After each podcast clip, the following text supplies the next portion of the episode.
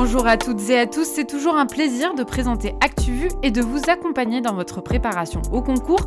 Moi c'est Margot et on est parti pour une quinzaine de minutes ensemble avec des chroniqueurs et chroniqueuses de talent. En France, c'est le grand Corentin qui nous parle du plan d'eau d'Emmanuel Macron. À l'international, c'est une nouvelle recrue, Emma, qui décrypte ce qu'il se passe en Israël. Apolline, passionnée par les grandes banques françaises, vous parlera du Koum. La crise des plateformes de streaming, mythe ou réalité Esteban vous expliquera tout cela. En fin d'émission, nous irons à Paris pour découvrir deux écoles, le CELSA et Sciences Po. Mais pour le moment, c'est l'heure du affluoté avec Colline.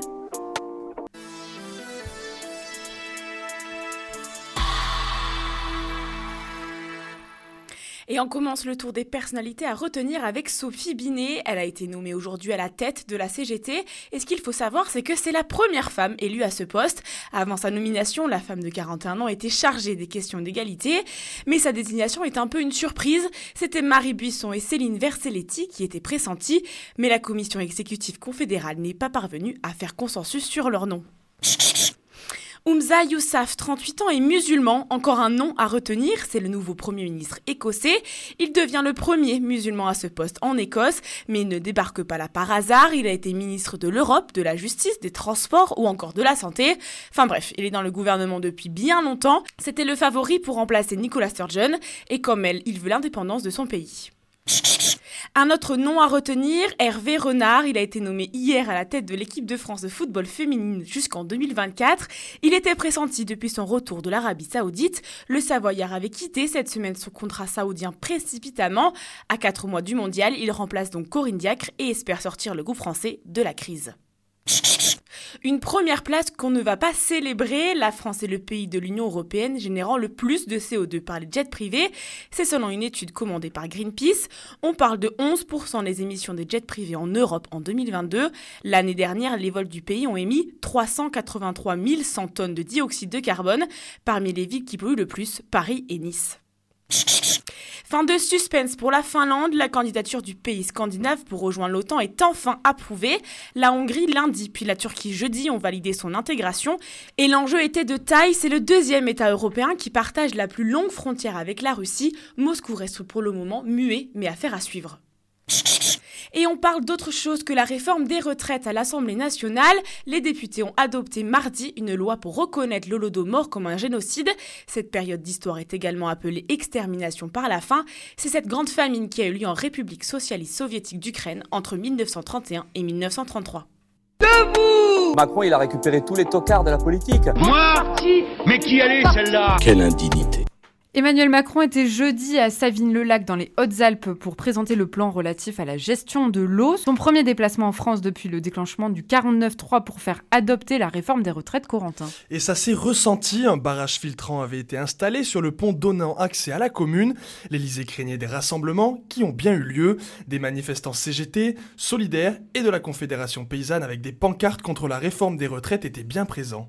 Et Emmanuel Macron avait choisi cet endroit pour une raison bien précise. Oui, c'était devant le lac de Serponçon, première réserve d'eau douce d'Europe de l'Ouest et surtout très affectée par la sécheresse. Emmanuel Macron y a donc présenté son plan eau, un tournant selon l'Elysée, afin de préparer l'été 2023 et la sobriété à l'horizon 2030. Alors que retenir de ce plan eau Évidemment, beaucoup de choses.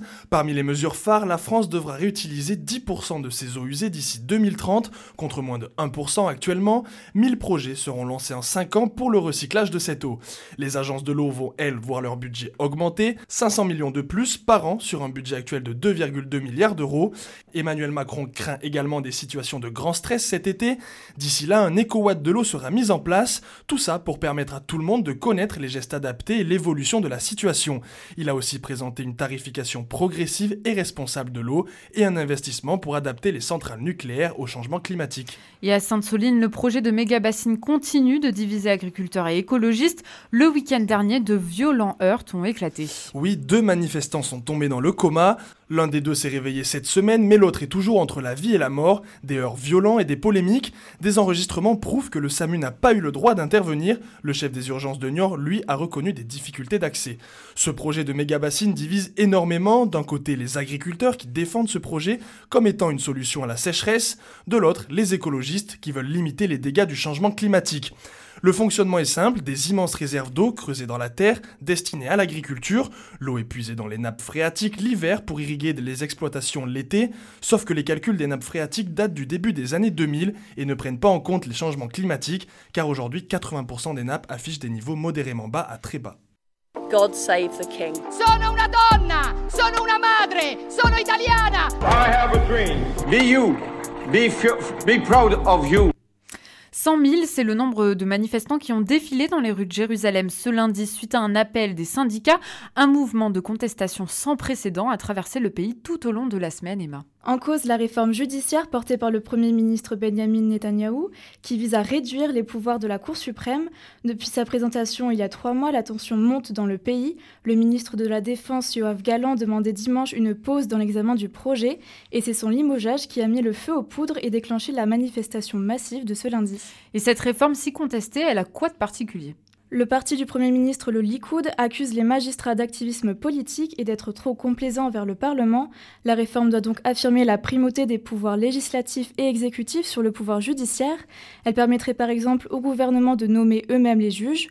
Le problème pour les manifestants, c'est qu'il pourra investir des personnes qui lui sont favorables et nuire au système démocratique. Deux camps s'opposent donc, d'un côté celui des démocrates libéraux opposés à la réforme, et de l'autre celui des conservateurs qui la soutiennent.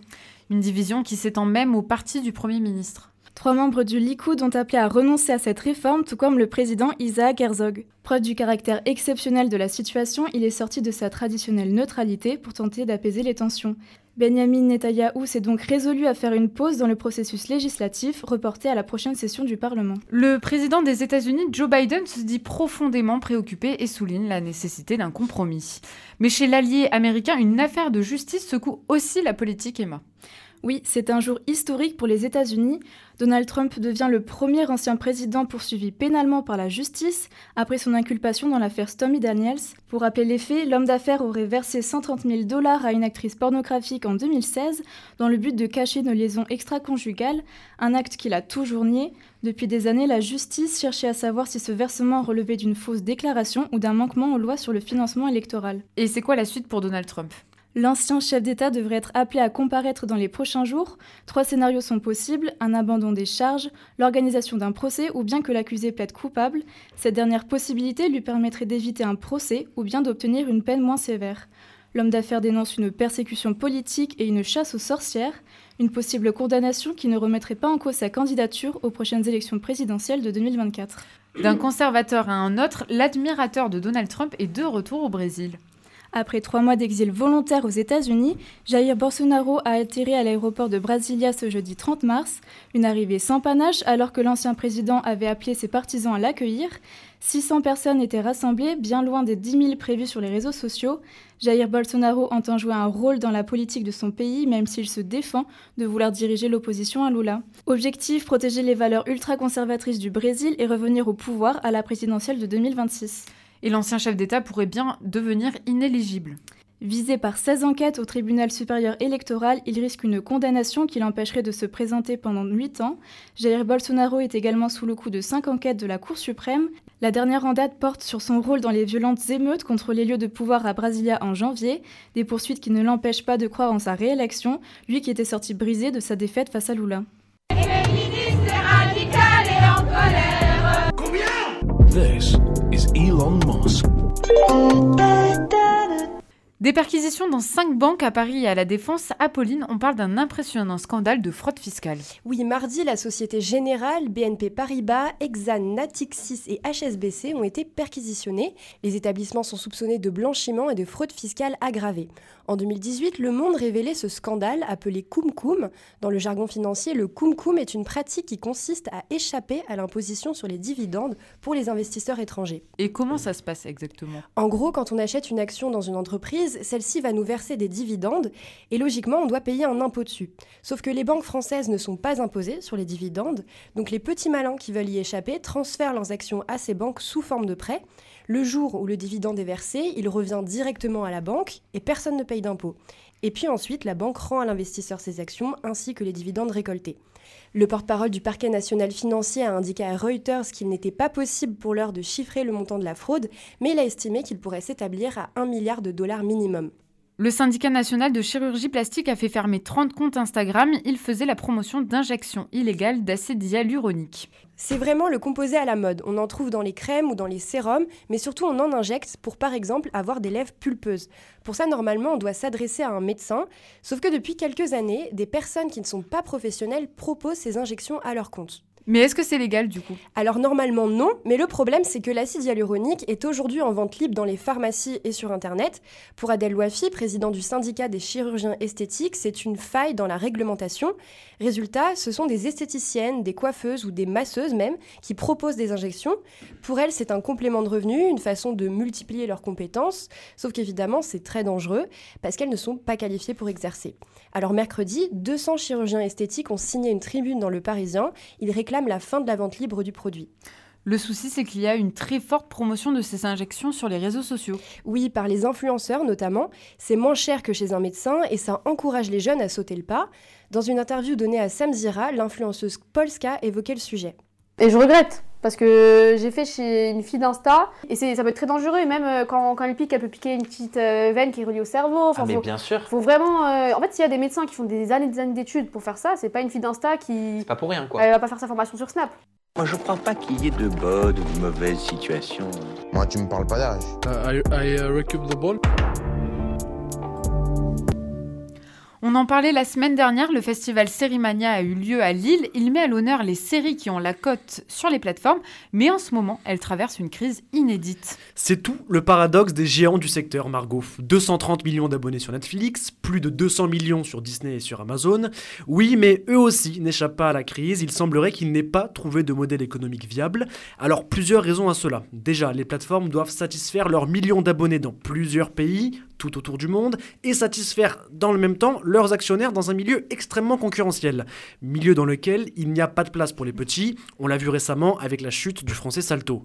Vous l'aurez compris, le monde des plateformes est instable, et c'est pour ça qu'on se retrouve avec des choses un petit peu bizarres, réintégration de la pub dans les abonnements payants, cofinancement de production entre plateformes concurrentes à la base pour se partager les coûts. Bref, les séries se sont imposées, oui, mais sans la recette de la prospérité. Et l'inflation n'arrange pas les choses. C'est même elle qui porte le coup de grâce.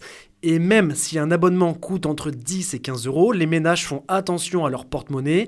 La part des 15-25 ans dans les abonnés est devenue pour la première fois minoritaire. Et on est au final tous un peu victimes de cette crise des plateformes, car elles se retrouvent obligées de standardiser leur contenu. Les premiers épisodes, les épisodes pilotes comme on dit, se ressemblent tous. Toutes les séries finissent par se ressembler. Et le téléspectateur se retrouve finalement dans le même univers, quelle que soit la série qu'il regarde. Bon, Margot, je change de sujet. Est-ce que tu sais combien gagne par mois Kylian Mbappé? 4 millions? Eh non, c'est 6 millions. Cette semaine, les salaires des joueurs de Ligue 1 ont été publiés. Et comme l'an dernier, les 10 premières places sont occupées par 10 Parisiens. En tête, Kylian Mbappé avec 6 millions d'euros bruts par mois. Son salaire a triplé par rapport à l'an dernier. Le premier non-parisien de la liste arrive à la 11e place et c'est le monégasque Wissam Ben. The Movie Critic, c'est le nom du prochain et dernier film du réalisateur Quentin Tarantino.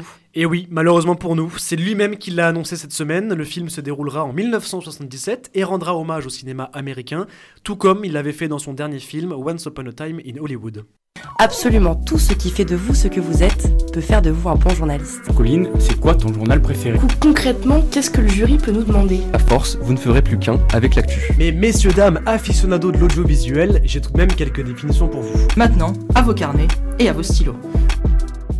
Comme chaque semaine, on part à la découverte de nouvelles écoles. Aujourd'hui, elles sont toutes les deux parisiennes et comme c'est les étudiants qui en parlent mieux, c'est ce qu'on fait dans ActuVu. La première école, c'est Sciences Po et c'est Paula qui nous explique ce qu'elle y apprend.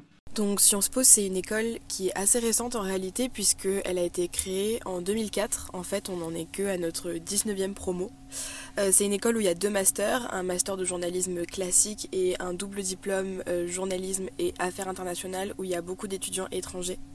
Euh, c'est une école où en fait euh, ils ont fait le choix de faire des petites promos, c'est-à-dire que moi dans ma promo on n'est que 45, nos M1 ils sont une soixantaine d'élèves. Et en fait ça fait que en cours on est en petits groupes. Et très vite en fait ça va favoriser la complicité autant entre nous que avec nos professeurs qui nous traitent euh, immédiatement en fait comme des professionnels et pas comme des élèves, ils nous infantilisent pas du tout. C'est une école qui fait le pari de la pratique. En réalité, on fait assez peu de théorie. Dès les premières semaines, on se retrouve sur le terrain et euh, bah, on apprend à utiliser une caméra euh, sur le tas et ça fait que c'est pas toujours euh, ultra prof comme résultat, mais en fait, euh, sur, le, sur le temps court comme sur le temps long, on voit une évolution très rapide de notre niveau et c'est ultra gratifiant. Un des gros points forts de Sciences Po aussi, c'est le fait qu'ils mettent le paquet sur l'insertion professionnelle.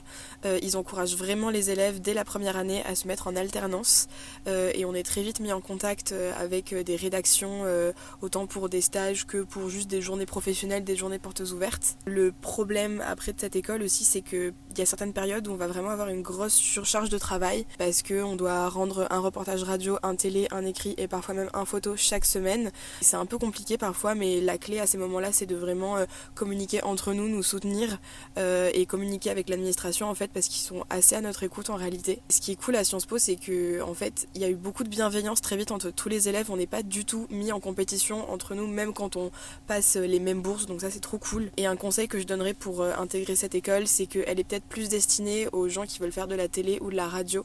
Parce que c'est vrai qu'on a des très très belles installations pour ces choses-là, mais euh, on est peut-être moins axé sur tout ce qui est euh, les cours écrits en fait. Aliénore, en première année au CELSA, nous présente maintenant son école. Aux portes de Paris, perdue entre le Valois et Neuilly, se cache une petite école de journalisme aux couleurs jaune soleil et bleu foncé, c'est le CELSA.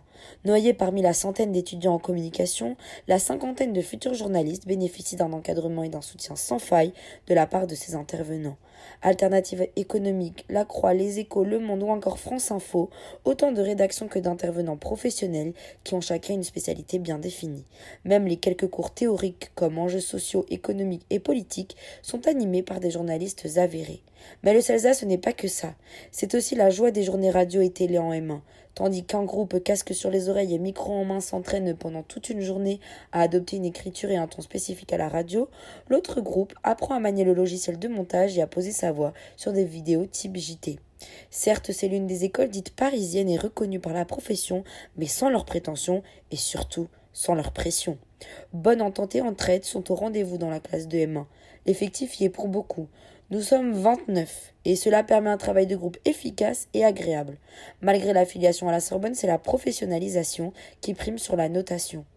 Si vous avez un attrait pour l'international, le CELSA est fait pour vous. Certes, les destinations sont limitées Amérique du Sud, Canada, États-Unis, Liban, Israël, pour faire un DU entre le M1 et le M2, mais les chances de l'obtenir sont grandes. Et ne vous méprenez pas, sous des airs de petite école, le rythme s'accélère à partir de novembre, notamment avec le départ en stage de presse quotidienne régionale en février-mars. Et justement, niveau stage, le plus grand défaut du CELSA serait l'absence de partenariat spécifique avec les médias. En gros, c'est beaucoup de débrouille et de forcing pour obtenir les stages que l'on veut. En somme, le CELSA, c'est de l'entraide, de la rigolade, un peu de théorie, pas mal de pratique, 4 mois de stage sur la première année et la possibilité de faire une alternance en deuxième. Un conseil si tu veux rejoindre le CELSA, c'est de simplement rester toi-même. Alors oui, ça peut faire un peu bidon comme ça, mais c'est réel. Les profils sont tellement différents qu'il suffit d'assumer ses propos et d'être soi-même pour être le bienvenu au CELSA. Merci beaucoup à Paula et à Léonore qui se sont prêtés au jeu de présenter leur école.